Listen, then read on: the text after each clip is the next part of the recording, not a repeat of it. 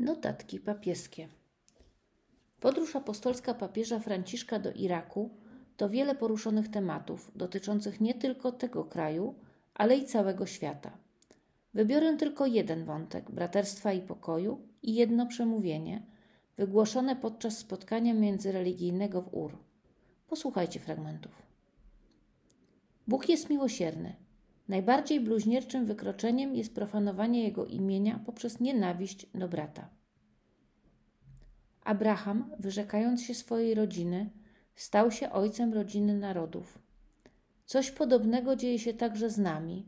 W naszym pielgrzymowaniu jesteśmy wezwani do pozostawienia za sobą tych więzów i przywiązań, które zamykając nas w naszych własnych kręgach, nie pozwalają nam zaakceptować bezgranicznej miłości Boga i postrzegać innych jako braci. Nie będzie pokoju tak długo, jak długo inni to będą oni, a nie my. Nie będzie pokoju tak długo, jak długo sojusze będą zawierane przeciwko komuś, ponieważ sojusze jednych przeciwko drugim jedynie zwiększają podziały. Od czego zatem może rozpocząć się droga pokoju? Od wyrzeczenia się posiadania nieprzyjaciół. Kto wierzy w Boga, nie ma wrogów, których musiałby zwalczać. Ten, kto podąża drogami Boga, nie może być przeciwko komuś, lecz dla wszystkich. Nie może usprawiedliwiać żadnej formy dyktatu, ucisku czy przewrotności. Nie może przyjmować postawy agresywnej. Myślę o tym, co dzieje się w naszym kraju i w naszym kościele. Myślę o tym, co dzieje się dziś między katolikami, już nawet o członkach innych wyznań i religii nie wspominając. Myślę o odmienianym przez wszystkie przypadki słowu kryzys, z którego przecież wszyscy szukamy wyjścia. Każdy po swojemu, każdy osobno. Dobrze, jeśli nie przeciw drugiemu, a tylko obok. Tak, wszyscy chcemy dobrze, ale dobrymi chęciami piekło jest wybrukowane.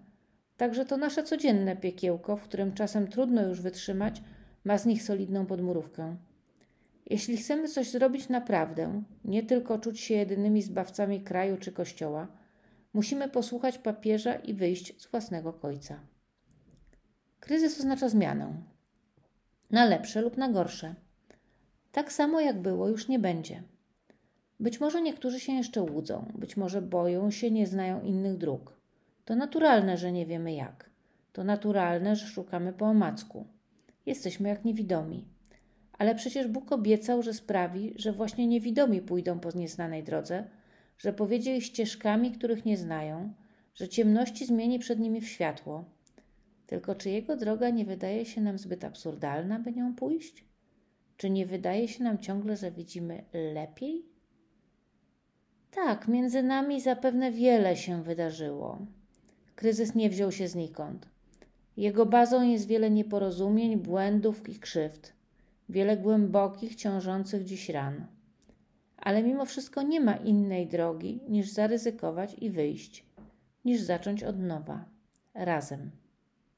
A to razem zaczyna się od siebie, zawsze. Jeśli będziemy czekać na innych, nic się nie wydarzy.